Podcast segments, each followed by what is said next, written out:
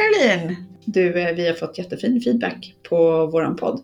Ja, jag såg det. Vi börjar ju närma oss tusen lyssnare Malin. Ja, jag vet. Jag kommer ihåg när första tio kom. Då skickade jag skärmdump till dig. Just det. Så det känns faktiskt eh, det känns jättebra, Ja. måste jag säga. Så tusen tack till alla som lyssnar och delar och kommer med feedback och frågor och Mm. är superpeppande. Det uppskattar vi. Mm, verkligen. Mm. Men du, kan inte du introducera dagens gäst kanske? Ja, eh, varmt välkommen Peter Melin. Tack så jättemycket. Hej! Applåden!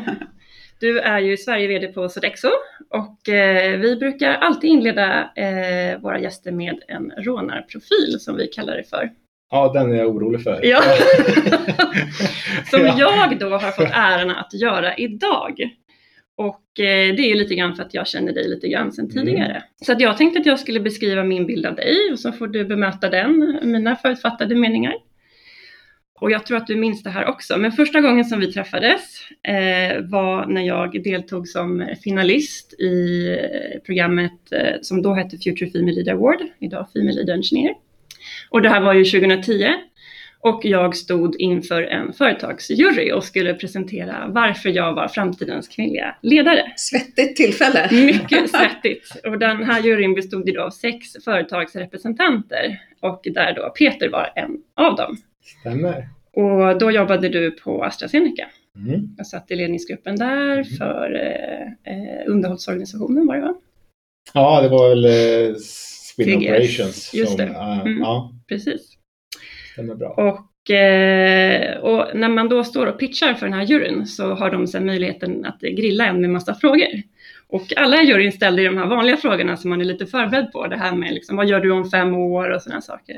Men Peter kommer jag ihåg därför att han ställde ju frågan Hur har du förberett dig? Och då tänkte jag vem är den där personen som ställer denna fråga och vad är det egentligen han vill med svaret? vad är haken egentligen? Vad är haken ja? Eh, och så tänkte jag, för jag är en person som förbereder mig upp till tänderna, så tänkte jag ska jag säga det? Eller vad är det han liksom är ute efter? Men i efterhand när jag har funderat på det så tror jag att det handlade väldigt mycket om att du ville lära känna mig, liksom, personen bakom eh, den här polerade ytan. Så här, vem är Caroline? Vad är det liksom, vem är hon som person? Vad, vad vill hon för någonting med sitt liv? Och så vidare. Att du var väldigt intresserad och nyfiken. Eh, och det skulle jag säga att det är någonting som utmärker dig. Eh, att du är en person som är genuint nyfiken på andra människor och eh, framförallt vad du också kan lära dig av vad andra människor kan. Känner du igen dig i det? Det, stämmer nog eh, jätte, jättebra måste jag säga. Eh, och den här frågan och varför jag ställde den. Det var ju en lite speciell situation och jag kände väl också av att eh, alla andra företag som var där, de ställde de vanliga, Mm. ja, vanliga frågorna som står i manus så att säga. Mm. Och eh, också det som var annorlunda med det tillfället, det var att övriga företagsrepresentanter var från HR. Allihopa. Och eh, vi på det företag jag jobbade på då, AstraZeneca, Mm. hade också haft HR-representanter ett antal år. Och egentligen faktiskt inte varit speciellt lyckosamma. Mm. Alltså, Vad det är, för det, det hela var ju att attrahera de här talangerna till företaget sen. För ja. att det eh, ni vann, Mm. det som var på spel var ett fantastiskt 18 månaders traineeprogram Mm. på tre olika företag. Mm. Och där AstraZeneca då inte hade varit så framgångsrika under ett par år. Mm. Så då eh, tittade jag upp, skrev jag med på det här? Eh, och i så fall, ska, var, vad ska vi göra annorlunda? Och då slängde de in mig. Mm. Och dels var det lite grann för att få då en verksamhetsrepresentant mer. Och sen även då ha någon som satt med pengar faktiskt. För att kunna, vem sitter på makten? Ja, för att kunna ge erbjudande på en gång. Att Mm. attrahera de här personerna. Mm. För att om vi inte får ta del av talangerna så är det ju meningslöst att Mm. vara med. Mm. Eh, och det var väl också lite grann att, precis som du säger, vem är det egentligen? Och inte, för jag förstod också att klart man förbereder sig på alla sådana här frågor. Mm. Och det gällde ju att få till en fråga då som kanske inte var helt vanlig. men det, ja, det Men jag Jag måste säga att det är ju det är roligt för att eh, det jag kommer att tänka på är att ni funderar på varför ni inte hade varit framgångsrika. Den här podden heter ju Framgångsrik Mm. Eller det. Framgångsrik. Ja. Och det här är ett typexempel på, okej vi är inte framgångsrika, vad kan vi göra, vilken förändring kan vi göra? Mm. Och det här var ju en, i allra högsta grad då en framgångsrik förändring som ni gjorde för Caroline var ju faktiskt på AstraZeneca i flera, flera år. Mm. Och om det är någonting som du pratar varmt om så är det just AstraZeneca. Och ledarskapet Ja, men hela precis. Liksom, Så, människor. Ja, verkligen. Ja, så verkligen en, ett fint Mm. kvitto på att, att den förändringen var en framgång. Mm. ja, och jag tror efter det så var vi rätt så framgångsrika sen Mm. också. Och ni rekryterade ju många av de andra deltagarna också, kommer jag Ja, ihåg, för hela Det var nästa finalistfältet. år var det Exakt. också. Min andra del i den här rånarprofilen då, eh, är baserad på när jag faktiskt hade dig som mentor då också. Mm. Eh, och då var jag 25. Så då tänkte jag, åh gud, nu ska jag ha Peter som mentor som sitter i Sverigeledningen på Astra. Det kändes ju väldigt, väldigt liksom stort och tänkte, men gud, varför skulle han vara intresserad av att coacha mig? Men jag kommer verkligen ihåg från den tiden att det som jag tog med mig och så som jag vill beskriva dig som, jag ska göra en liten referens här nu till en sportkommentator eh, som heter Jakob Hård. Mhm. Eh, och han har jobbat närmare 30 år på SVT. Eh, Vet du vem det är? Jajamän. Du vet Ja, det? Ja. ja. Och de flesta känner nog igen rösten åtminstone tror jag. Men han har ju kommenterat mycket friidrott och, och vintersporter och sådär. Eh, och för mig är han, alltså han utstrålar väldigt mycket trygghet. Eh, väldigt stor, mycket passion, engagemang i det han gör och också lojalitet på något sätt. Och just de här bitarna ser jag, eller jag har sett väldigt mycket hos dig också. Och tryggheten, det kanske kommer från det här värmländska, jag vet inte, din, ditt Kanske, ursprung. Ja, ja. Ehm, och lojaliteten, jag kommer ihåg, som du sa, jag, gick ju, jag roterade ju på tre företag i mitt program. Eh, och trots att jag lämnade Astra och gick vidare på de andra företagen så var du kvar som min mentor under hela min eh, period. Vilket jag kommer ihåg att jag tyckte att det var märkligt. Att det här ingick ju inte i ditt arbete så att säga, att kanske fortsätta vara min mentor. Men du gjorde det trots allt och jag antar att det var då på grund av liksom ditt egna engagemang i individen. ja, och egoistiskt också lite grann. Ja, och I form kunna av- få tillbaka. Ja men precis, jag tänkte fråga dig, Ja. vad, Ja, vad innebar också- det mentorskapet för dig? Nej, men alla mentorskap har faktiskt gett mig extremt mycket. Jag skulle vilja säga att ett mentorskap är 50-50. Alltså det är, Mm. det är att gå åt bägge håll hela tiden. Jag måste säga att jag lär mig enormt mycket av alla mentorskap som jag har haft, även när jag blivit coachad eller fått möjligheten att coacha. Mm. Eh, och eh, det är en win-win situation, alla de här delarna. Så att eh, det ger mig personlig utveckling och jag säger det, kommer säga det säkert flera gånger idag för vi kommer att prata en del om unga framgångsrika människor. Att det är helt klart ett sätt för mig att hålla mig ung. Det är bara att säga. Och, och jag, Det är en bra och, strategi. Ja, det är helt, ja, även om kanske inte lyckas med det, men ändå. Jag får så mycket energi Mm. utav det här så att eh, när det är som tyngst, och jag är ju en storbolagsmänniska då kanske, så, och eh, det finns ju en del saker i stora bolag som tar lång tid, helt klart. Mm. Och eh, få den här fräschören och eh, det här orädda och allting, det får mig att verkligen få en energiboost. Mm. Eh, så både det såklart. Eh, sen klickar vi rätt bra måste jag säga. Tyckte jag i alla fall. Jag vet Mm. Jo men det tyckte jag också. Men jag tror också att det är för att du är väldigt prestigelös. ja, Som person. Personlig och prestigelös. Och, då, Ja. och intresserad som sagt av människor. Mm. Mm. Jakob Hård för, för är ju en fantastisk referens. Tack! Mm. Ja. Tack så Det har blivit lite av en grej. Vi, vi, Ja, eh, det, Alla som är med i podden får en så här sportprofil signad till Ja. sig. Så Ja, men eh, jag, jag har tänkt noga. Jag tycker han är fantastisk. Jag tror tycker inte är jag- fantastisk. mm. Jag tror inte jag gav dig någon när vi gjorde vårt första avsnitt. Jag ska nog klura på den till, till, till Jag nästa väntar med avsnitt. eller något. spänning Malin. Ja.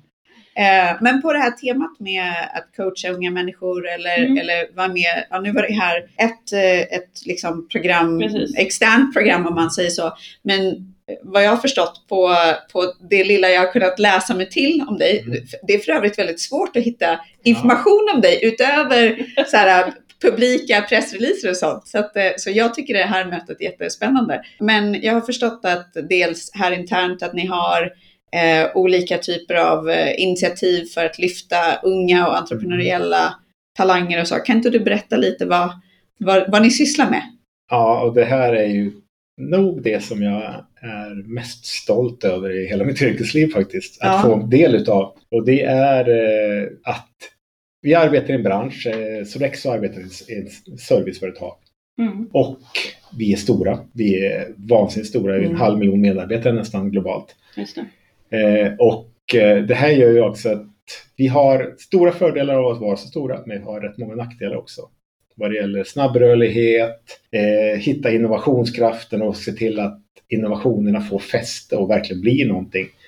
Det är väldigt lätt att många personer eh, liksom dränks mer eller mindre i det stora. Eh, och eh, vi, har, vi har en medarbetare hos oss som alltid har varit ute och kommit med nya förslag och sånt här. Och han kom en dag, Magnus heter han, och pratade om att, eh, för han hade, jag hade pratat mycket med honom om att eh, fasen du får driva innovation hos oss här och det är ju väldigt lätt att säga. lite Det är också ett väldigt brett ämne. Exakt.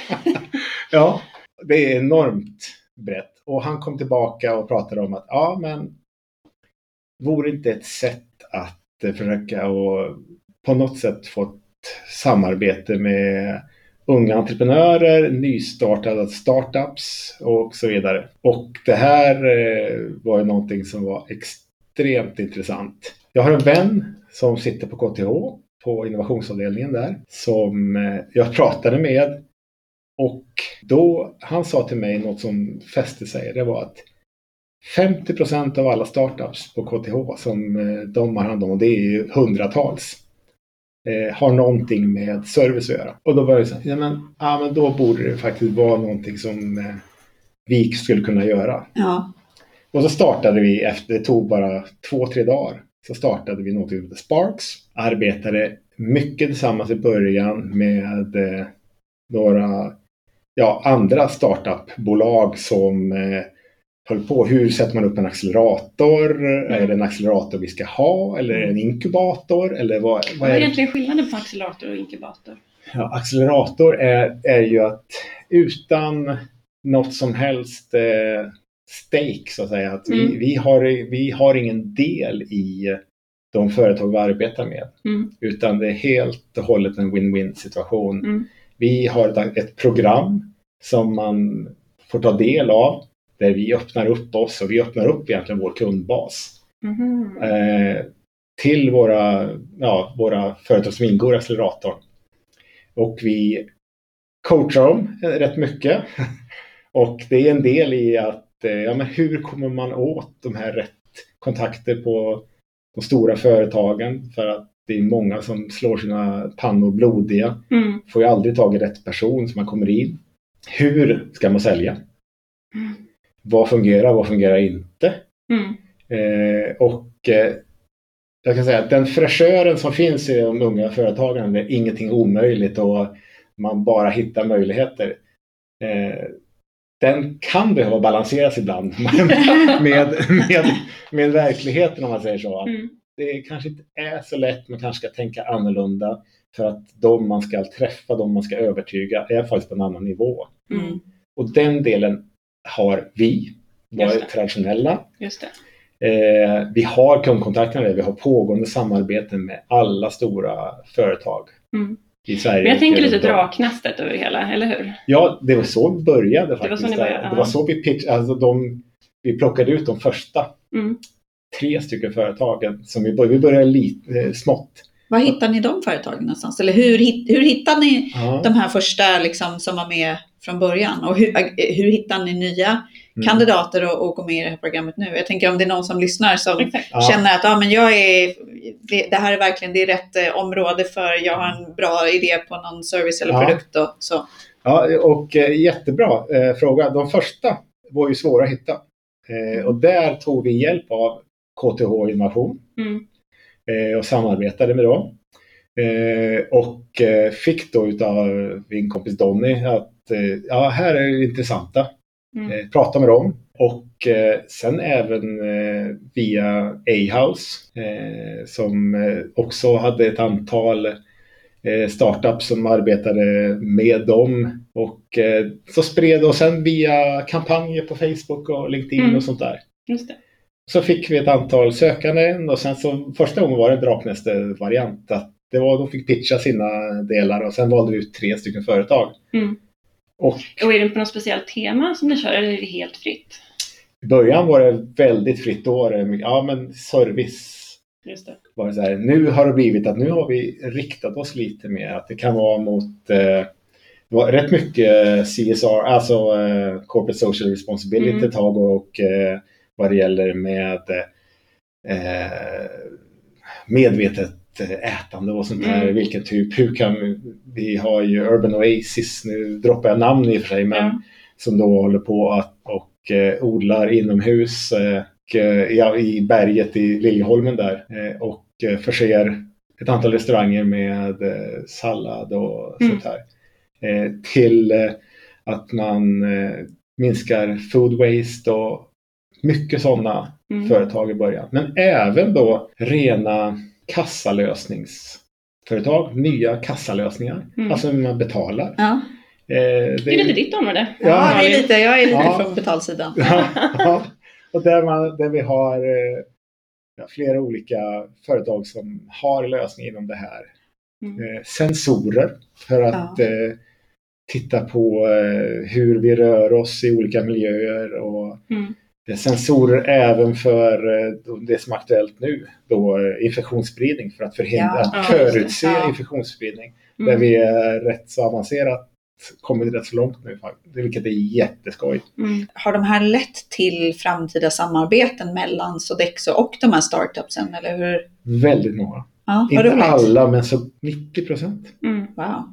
Och det, här, det, det, det fina med det här, det är liksom det fantastiska med det här, det är ju att vi får möjlighet att visa upp vår värld för de här företagen och eh, öppna dörrarna för dem. Så då, och sen så får de sälja själva och allting. Men vi går med dem. Mm. De får en möjlighet att få en helt ny marknad som de aldrig skulle kommit åt annars. Mm. Och vi som traditionellt företag ser lite coola ut faktiskt. Ja. För att vara riktigt ärliga. vi- ja, men absolut. Ja, vi ser kanske inte så trad- traditionella ut.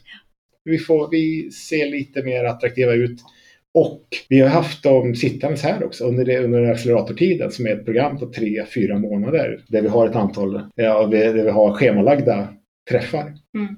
Då sitter de hos oss, sprider sitt liksom, sätt att vara till övriga delar på kontoren. Och Ja, men det var faktiskt en av mina nästa frågor var just där. Du sa det att ja, som storbolag så är det lätt att man blir lite trögjobbad och saker och Mm. ting tar längre tid och man kanske tänker på ett annat sätt. Vad har det haft för inverkan på hur ni faktiskt arbetar på Sodexo? Inte bara att ni faktiskt har samarbeten med de här Mm. efter, utan har det påverkat och i så fall hur? Har det påverkat ledarskap eller, eller processer och, och arbetssätt ja, i storbolaget? Ja, jag brukar ta analogin att vi har, förut hade vi en Viking Line-färja som liksom gick med en, med en riktning. Ja, Eh, jätt, och det var inte mycket som kunde rubba den här. gick som tåget. Jag gick som tåget, Ja. men samtidigt så var den inte speciellt manövrerbar kan jag säga. Utan det vi satte in den mot, mot det gick den mot. Ja. Nu har vi en Viking Line-färja, men sen har vi ett gäng sådana här vattenskotrar också. Ja. Som, som, Bra. Det var en Ja. bra ja, visualisering. Ja. Ja. Som far omkring och testar olika möjligheter före och och efter, före ja. och efter och åt olika håll. Mm.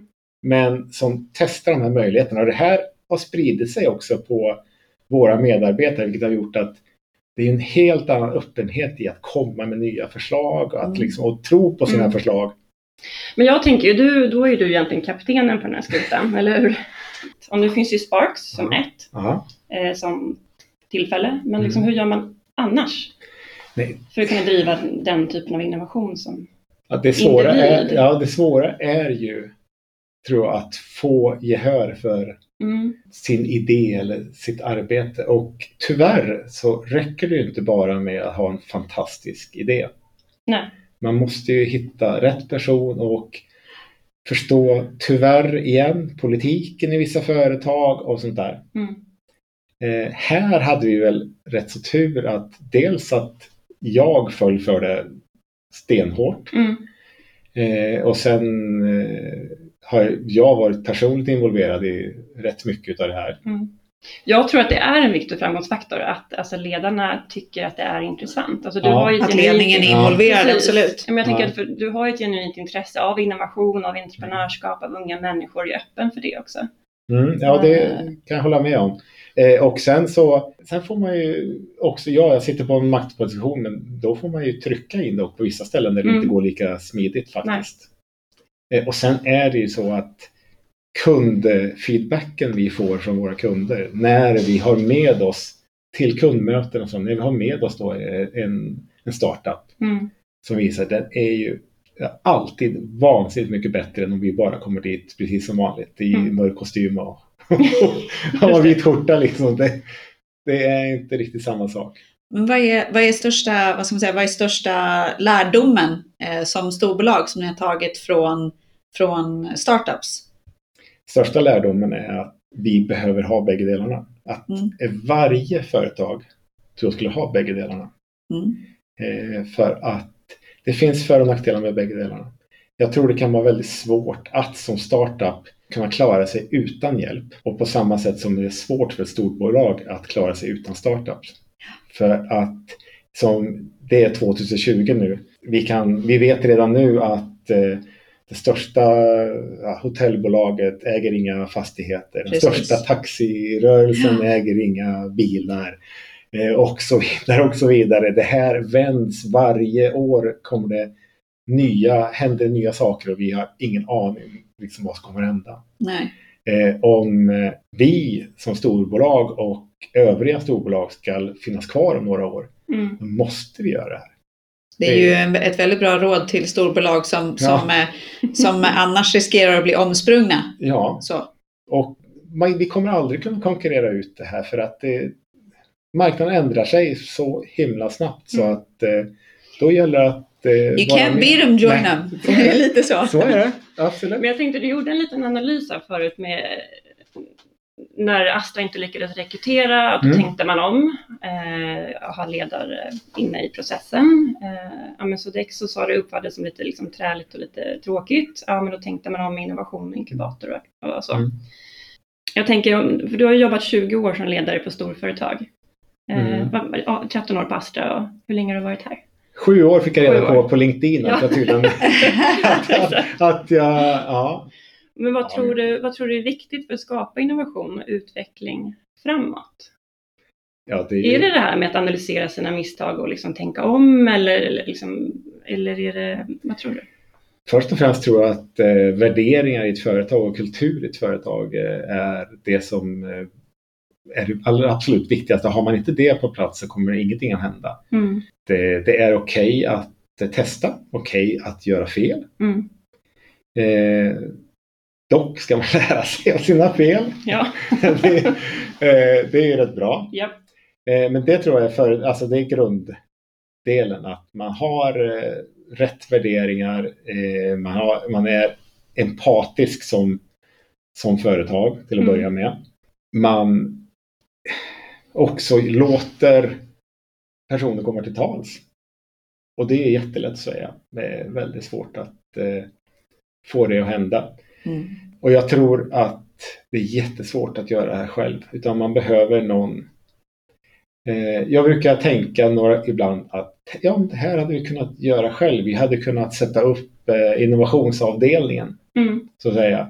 Och sen så plockat de här eh, personerna som vi tror är rätt i den, på, på det här stället då, eller på den här avdelningen. Mm. Och sen hoppas att de skulle åstadkomma, åstadkomma samma som vi nu har gjort med Sparks då. Och jag inser att det skulle bara, det skulle bara varit waste of money. Mm. Tyvärr, även att de här personerna är fantastiska och de behövs fortfarande. Men sätter man dem då tillsammans med någon utifrån som har en helt annan bild, som inte ser de här problemen som, Som vi... inte är färgade av, av, Och som inte styrs av Sodexo-färgerna och Ja. Sodexo-processerna heller. Ja, och det är ju så, man, man ser bara klarsynt de de första hundra dagarna. Mm. Sen så blir man mer och mer inne i ett företag och ser begränsningar. Mm. Och har de här som inte ser de här problemen, vi vet inte hur många gånger vi fått säga, men varför är det här ett problem? Eh, man får den tillbaka från de här eh, företagen. Ja. När vi står och säger, äh, det där går nog inte att göra. Varför då? Så här, Ja, det kanske går att göra förresten. Ja. Mm. Ja, men det, är- det, är ju, Det- är ju verkligen beundransvärt också att man som, jag tror inte att det är så himla många storbolag som faktiskt vågar ställa sig i den frågan. Därför att just som du säger, man måste känna till politiken och så vidare. Och jag tror att det är definitivt en framgångsfaktor att ha ledningen med sig. För har du inte det så blir det, kan det bli svårt att hantera politiken och vädret Mm. där uppe. Eh, men jag tänkte faktiskt också, eh, som Caroline sa, och, och, du har varit du var på Astra i många år och du har varit här många år. Så där rent personligt, vad är det som har gjort att, att du hamnade, ja men hur kommer det sig att du hamnade på Astra och sen här? Hur ser liksom din personliga resa ut och vad är det som har gjort att du har, har gjort de, de valen som du har gjort? Och jag önskar jag skulle kunna svara på det här nu genom att säga ja men jag har gjort medvetna val genom mitt liv. Det har jag absolut. LinkedIn ser alltid spikrakt ut, men eh, bakåt skrapar man lite så. Och ja, det är ju absolut inte så.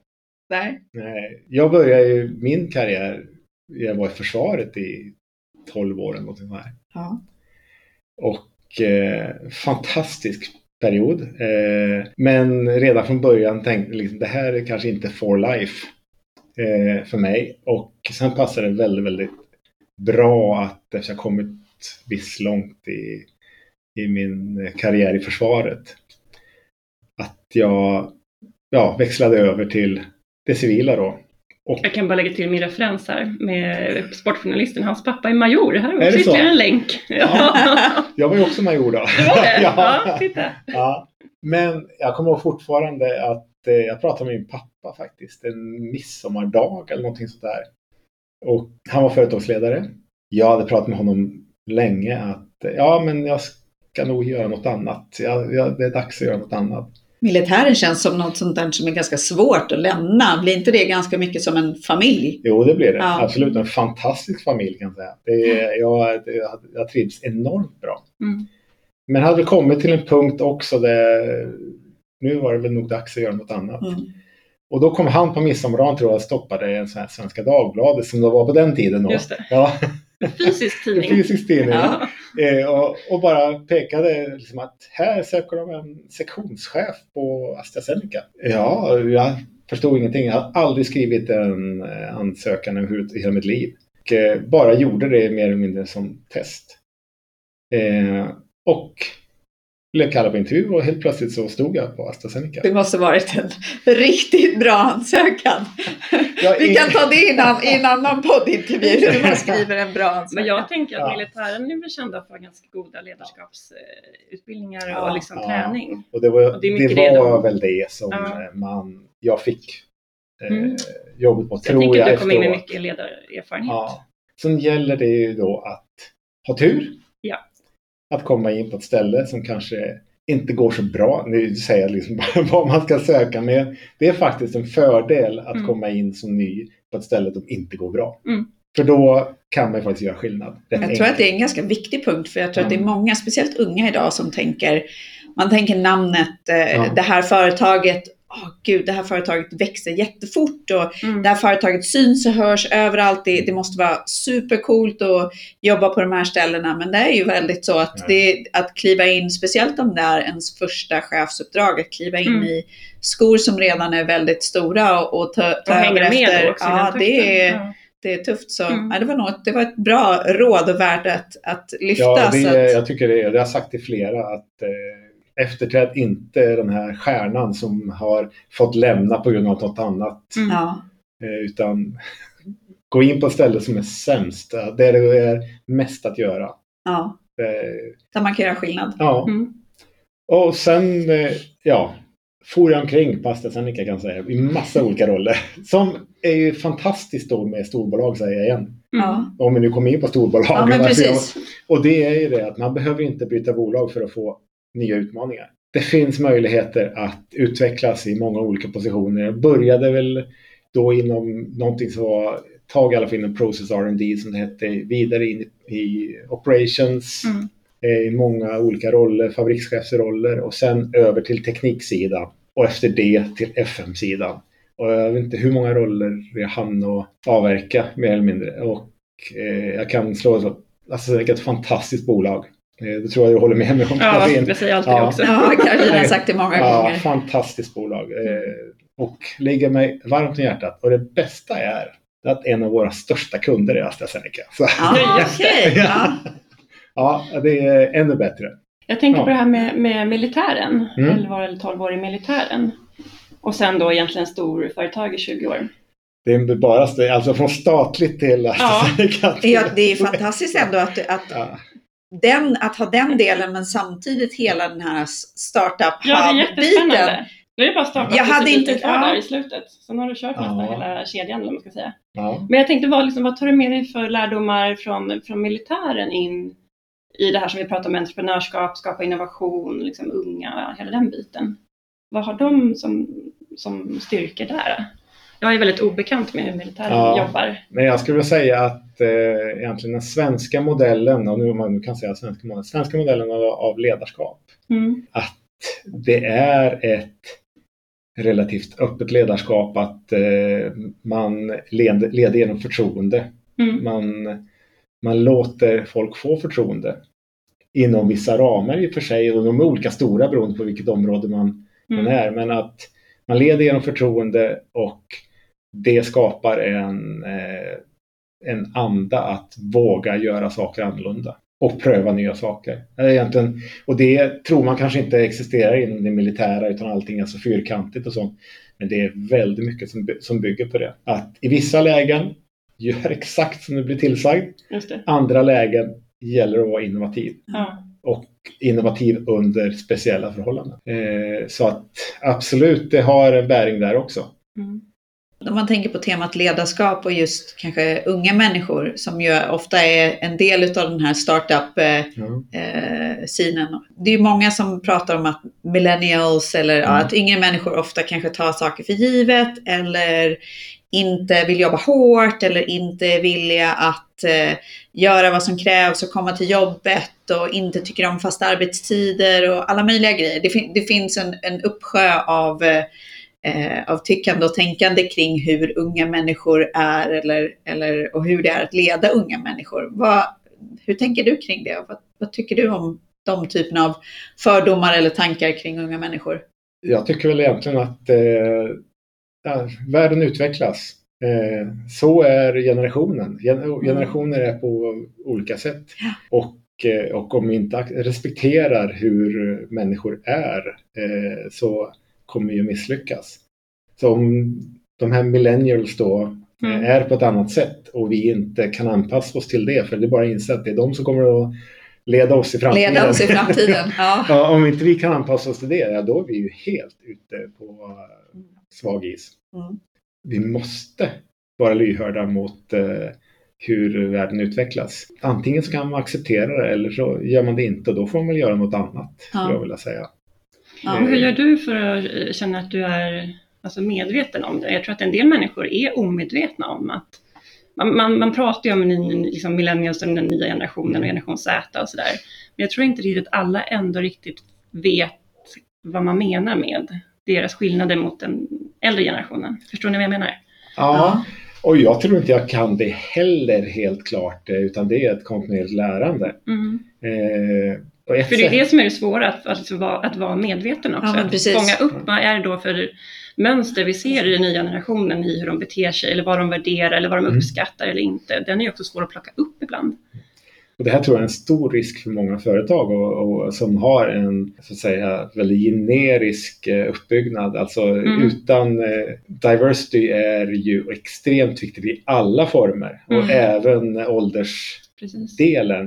Eh, att, som jag säger, att omge sig med yngre personer får ju faktiskt att tänka på ett annat sätt. Mm.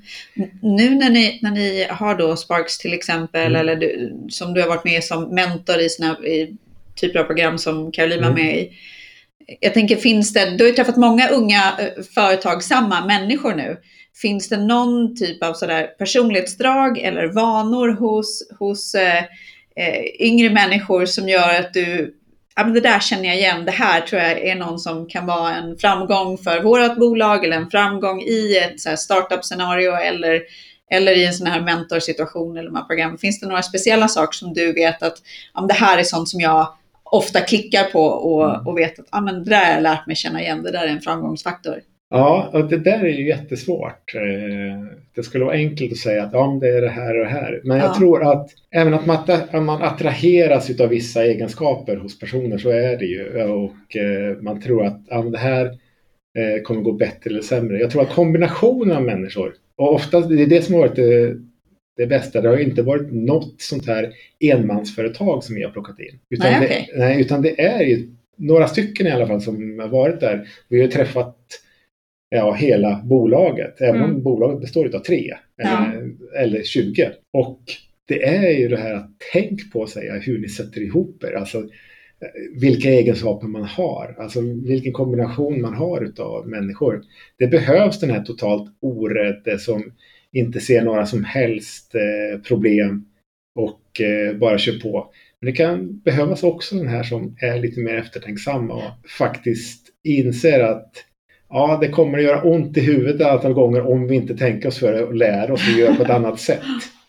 Eh, så det är svårt att säga. Jag tror att lika väl som i alla olika ålderskategorier så krävs det olika typer av kompetens. Det är därför det är så himla farligt när man anställer kopior av sig själv och, och den här delen, det är nog det sämsta man kan göra. Det är ett väldigt bra råd både för om man jobbar inom ett storbolag att anställa folk Mm. som är annorlunda än sig själv. Mm. Men Ja. det är ett bra råd till startups också att fundera över vilka ni teamar ihop er med och se till att Mm. ni, ni eh, Skapar en mix. skapar en mix av, Mm. av man kan ju fortfarande vara vänner, alltså det är kompisgäng som, eh, som börjar men man har olika personligheter. Ja. Och det tror jag vi har sett i alla de bolag vi har arbetat med, att det finns väldigt många olika personligheter. Och eh, en jätterolig del det var att eh, ett av våra bolag då eh, fick möjligheten att vara med på Vivatech. Det Vivatech är den största entreprenörsmässan Ja. egentligen i, i Europa tror jag, eh, i Paris.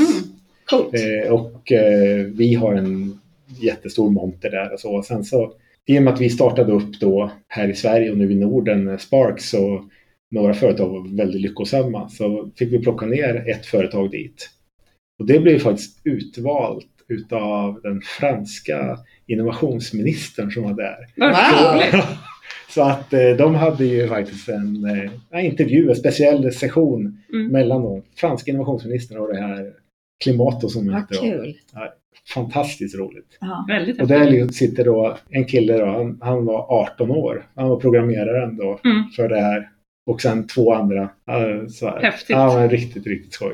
Hur ser de andra delarna? Jag tänker de andra delarna i Sodexo, nu det här startades i Mm. Sverige och expanderar i Norden. eh, Liksom, Sode- Sodexo finns ju Ja, på, i många andra länder också. Hur. Vad tycker de om, om det här? faktiskt så har det blivit väldigt, väldigt positivt. Vi försökte ju i Sodexo att eh, driva vår egen interna innovationsverksamhet och som sitter på Sodexo Global. Och, eh, det har, och vi har gjort lite grann de klassiska misstagen. Vi har köpt några sådana här bolag som har, har eh, varit väldigt framgångsrika. Och eh, när de köps av stort bolag så slutar de bli framgångsrika. Mm. Varför, varför då tror du? Vad tror du är Det anledningen? går alldeles för snabbt att ramla in i eh, storbolaget. Processer och Processer styrning. Ja. Helt plötsligt Ja. kommer det en Excel, Mm. nej inte Excel, men det kommer ett system, Ja, finanssystem. Ja, det, det här måste följ det här. Ja. Som bara tar död på Mm. Hela. Så att, Kreativitet. jag tror det har varit ömsesidigt utbyte eh, mellan oss här och eh, globala. Att eh, nej, men vi behöver göra det här och då behöver vi låta företagen vara i fred. Och som jag sa det här med Sparks nu, vi har ju ingenting med dem, vi har inget finansiellt alltså. Vi har en, det är intressant med det, vi har, det vi har är en NDA alltså. Det är, det är vår Överenskommelse. överenskommelse, en NDA. Och sen så vi, gör vi det här för att vinna bägge två. Och det har varit en framgångsfaktor. Och nu så gör vi lite grann mer på samma sätt globalt också. Nu blir det på annan nivå, det blir större bolag och, och sånt som vi arbetar med. Men eh, vi börjar göra väldigt, väldigt bra saker globalt också. Ja. Och det här är en överlevnadsfunktion faktiskt. Ja, och det, jag tror att det är viktigt att förstå också att, att det är en strategi för att hålla sig innovativ, kanske Mm. mer än att en strategi för att tjäna pengar Ja, ja. direkt på ett visst samarbete. Sen det har det säkert lett till att ni har tjänat pengar genom att ni har kunnat samarbeta framöver och så. Dra nytta av varandras eh, eh, produktutbud och så vidare. Men, Mm. ja. Och, ja, det, det finns ju olika sätt att tjäna pengar och, och visa det men vi, har, vi fick ju, som jag tror många i, som oss, motsvarande företag som oss, har ju fått rätt ofta utav våra kunder att ja, men vi, vi gillar Sodexo, ni eh, levererar bra och ni är duktiga på det som vi kallar continuous improvement då, eller förbättra det vi gör. Mm. Att göra det lite Lära sig bättre. och lära. Mm. Ja. Men var kommer det nya? Liksom, Mm, ja. vi, är, vi är 500 000 personer i Mm. världen. Var, var kommer de nya grejerna? Vi saknar innovationsdelen. Mm. Jag förstår när du sa det här med att man inte, alltså det blir fräscht när ni kommer med någon annan. Ja. Jag kan verkligen förstå den eh, liknelsen. För, Ja, och, och, för det är ju klassiska tjänster, det är ett klassiskt företag, det är klassisk struktur, det ska, alltså det är väldigt mycket klassiskt i Mm. det. Så jag förstår absolut att man som på andra sidan tycker att det är fräscht när man kommer hand i hand med någonting annat. Och jag är Så man kanske inte heller skulle ja. tro Sodexo om ni skulle helt lägga om och bli, ja nu är vi startup Sodexo. Alltså det blir inte heller trovärdigt. Nej. Nej, Utan, ja, Nej, jag är övertygad om att det här då när vi har kunnat komma med de här startupbolagen så eh, har vi eh, ja, räddat ett antal eh, kontrakt som, som kanske skulle gått till upphandling igen. Det har vi fått Mm. förlängt på. Och det är ju jätte... Mm. Men tror du att den här, det här Visst. konceptet skulle funka på andra storföretag? Ja, absolut. Copy-paste liksom. Ja, Vin, vinstdelen kanske är lite svårare att förutspå. ja det, Så. det Mm. Så det kräver ju att man har en tillit till att det kommer ge effekter, bara det att du inte riktigt vet vad de positiva effekterna är. Eller när. Nej, du vet ju att du får ett utbyte. Det, är, Mm. Mm. det, det minsta du får är ju att du får ett utbyte med någon som har andra typer av tankar och så. ja. Men eh, Och sen så tror jag också att eh, det är ett bra sätt för våra startups att snabbt mogna.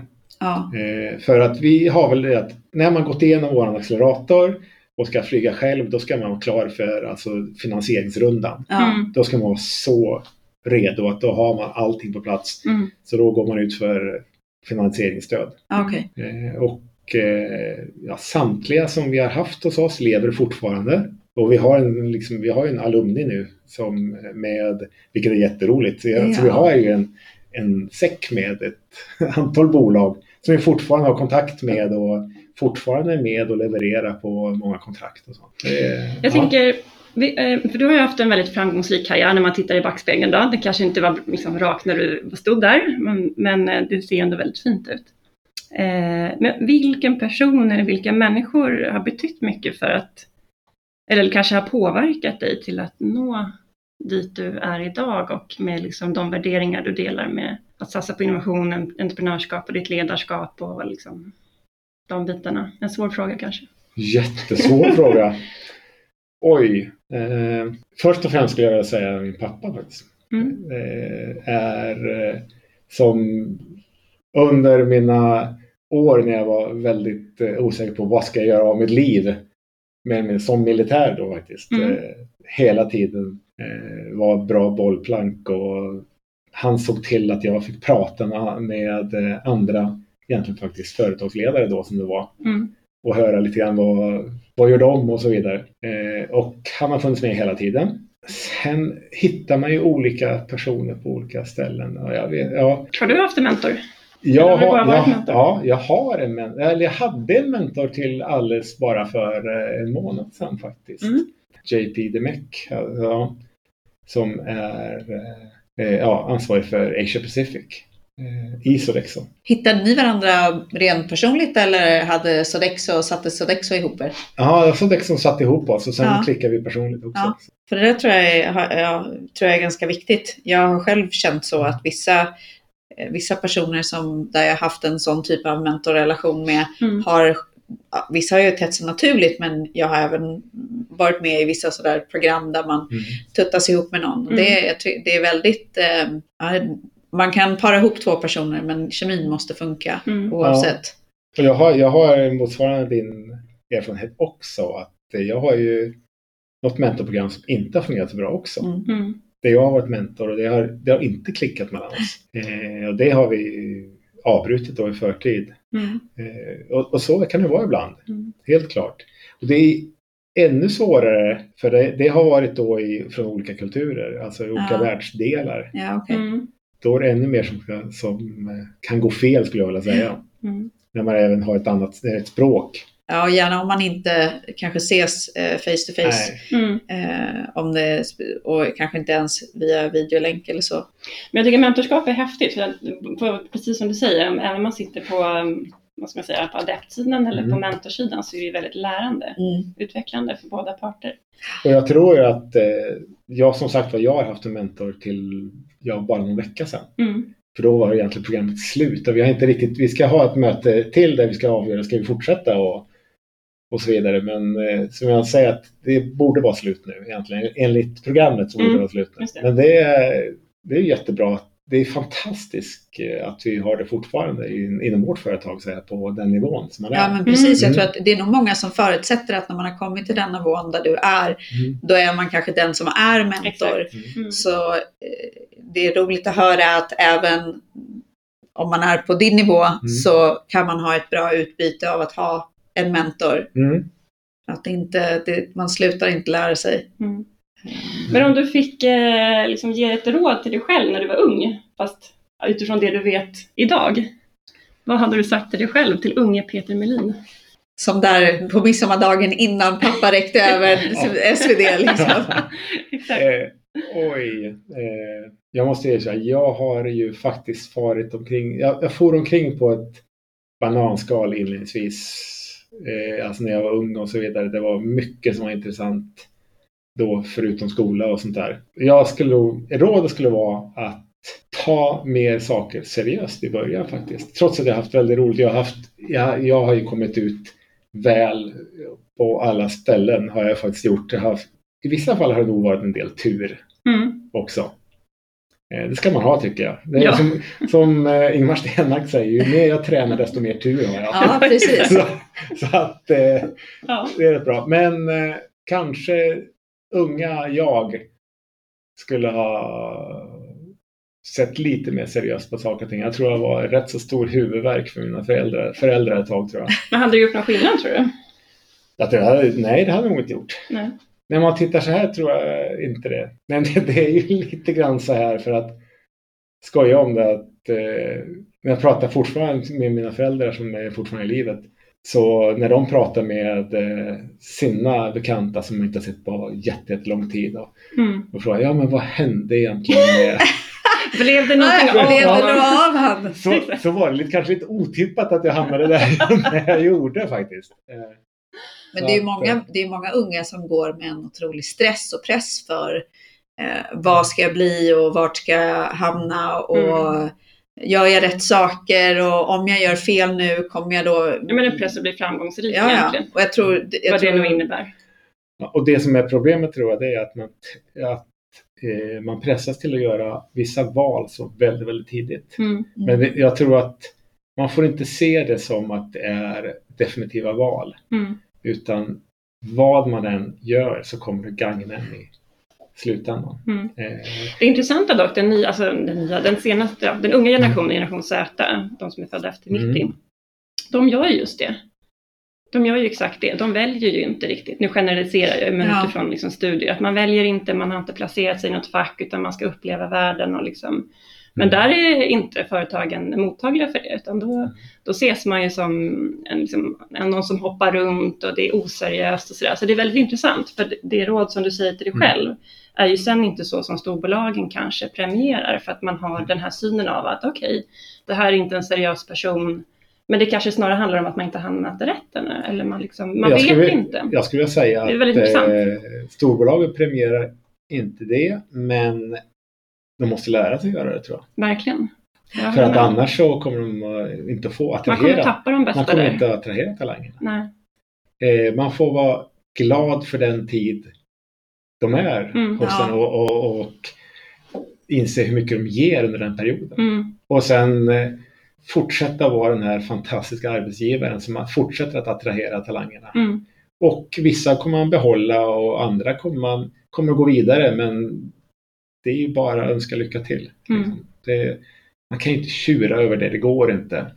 Eh, inte i dagens samhälle i alla fall. Det är bara lycka till och Mm. hoppas de kommer Ja. tillbaka. Exakt. Mm. Innan vi eh, säger hej då så, så tänker jag, nu har ju du varit med här och, och du är vår andra gäst, så jag Mm. och Caroline vi lär oss på vägen. Men eh, om du fick önska, har du någon som du gärna skulle eh, lyssna på i den här podden? Har du något tips? Mm, eh, ja, eh, jag, har, jag är ju tillbaka på det här att eh, det finns ju inspirerande människor och sådana som är otroliga på att berätta med engagemang och eh, har varit med om väldigt, väldigt mycket. Eh, personen som eh, jag nämnde i början på, faktiskt på KTH Innovation. Eh, han är ju en fantastisk person, Donny Ligonis. Ah, Okej. Ja. Tack. Eh, ja, han är vansinnigt rolig. Mm. Eh, han har hur mycket erfarenhet som helst egentligen utav innovation och startup-delen, entreprenörskap. Vi tillbringade våra första 12 år tillsammans, alltså militärt. I militären. Vilket Mm. är också sjukt att hur två kan hamna... Och hur två militärer kan Ja. hamna med fokus på innovation båda två. Ja. Ja, men eh, han har ju gjort enormt mycket liksom de senaste då, 20 åren. Mm. eh, som är oerhört intressant. Mm. Och en, ett bollplank till mig när vi startade upp Sparks faktiskt. Ja. Det är en mycket intressant person. Du ska få dela en sista reflektion. Mm. Och det vad betyder framgång för dig? Framgång betyder att, ja det är egentligen, för mig betyder framgång trivsel. Om jag inte skulle vara framgångsrik skulle jag inte trivas. Och framgång mäts inte i pengar, det mäts mer i förändring skulle jag vilja säga. Att göra saker och ting annorlunda på ett sätt som uppskattas av andra. Det är vad framgång är. Eh, sen så behövs det pengar för att kunna, för att kunna göra Den där lilla, förändringar. lilla, lilla, lilla, lilla viktiga delen. Ja, Det, be- Ja. det, det behövs pengar för att kunna göra förändringar. Mm. Men själva framgången är faktiskt att göra en förändring som uppskattas av andra. Mm. Och I vårt fall så är det att våra kunder är nöjda och tycker att vi gör så att de kan attrahera och behålla talanger bättre. Och även oss själva. Mm. Ja. Supertack Peter för att du Ja, ville vara med. Vi är verkligen. väldigt ärade att du ville vara med i podden. Ja, det är jag som eh, faktiskt är hedrad måste jag säga. Fantastiskt skoj! Mm. Ja, Tycker jag. härligt. Jätteroligt! Tusen Tack. tack.